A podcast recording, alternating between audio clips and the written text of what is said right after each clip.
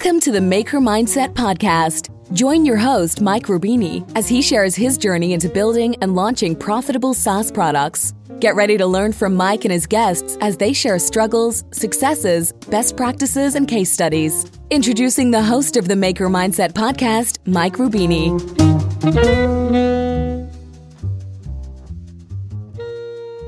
Hello, and welcome to a new episode of the Maker Mindset Podcast. This is Mike Rubini. I'm your host, and if you don't know me, I'm a 29 years old guy from Italy running a SaaS business. So, a SaaS business is basically a business based on software that uh, I build, I manage, and I sell to people who deem that software valuable enough for them to pay something per month. So, it's basically selling software as a subscription. So, today I want to talk about risk aversion. I consider most successful entrepreneurs to be risk averse. They make decisions that may seem to be the riskiest, but in fact, every move is calculated. I'm going to make the case that being an indie maker and having a SaaS business in particular, a bootstrapped one, is the best way to minimize the risk of running a startup. 70%, that's 70, 70% of VC baked startups fail.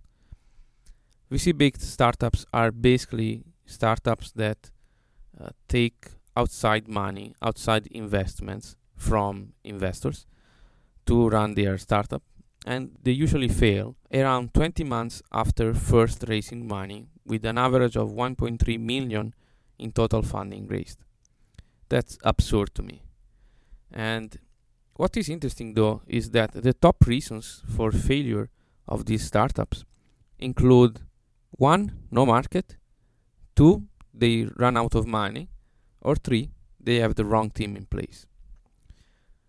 So basically, these are the three factors that we need to uh, kind of be wary of.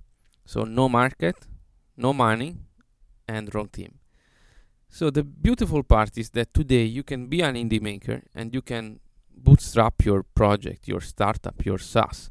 So what that means is that you can do it, you can totally do it without a team and without money. That's anyway how I do it. And I've been doing this for for years now, 3 years actually. So, no money, no team are no more excuses for you to fail because you can do that with no money. You can build a business with no money and no team.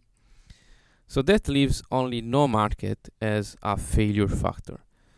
Uh, the great part is that if there is no market and you do fail because of that, you can always land a new job by showing projects that you have built and skills that you have developed while building your projects, your startups. So that's you know really beautiful because you can fail but still is not a total failure because you can you know go get a job that um, you know will will value those uh, experiences that uh, that you have created for yourself.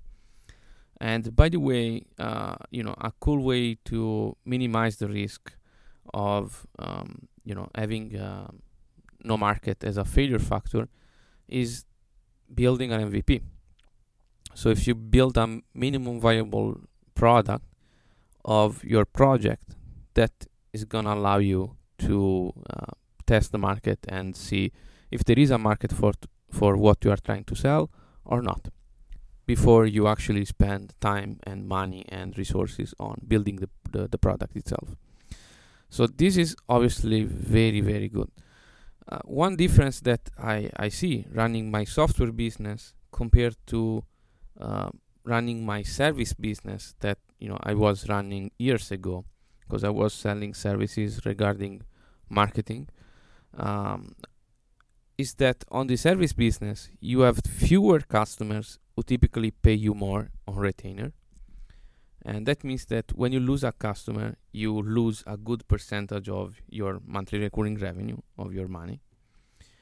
Uh, in the software business instead especially if it is low ticket and um, you know a, a, lot of software nowadays are not enterprise they are low ticket uh, you know you can pay you know, for 49 bucks for it, uh, 50 bucks, 100 bucks a month. So it's literally it's not like 1,000 bucks a month. So it's low ticket for me, anyways. And I think this is safer because you typically have more customers, and it's very unlikely that they will all churn at the same time. Uh, also, when they do churn, you lose a small amount of money and you have more time to adjust your marketing efforts accordingly.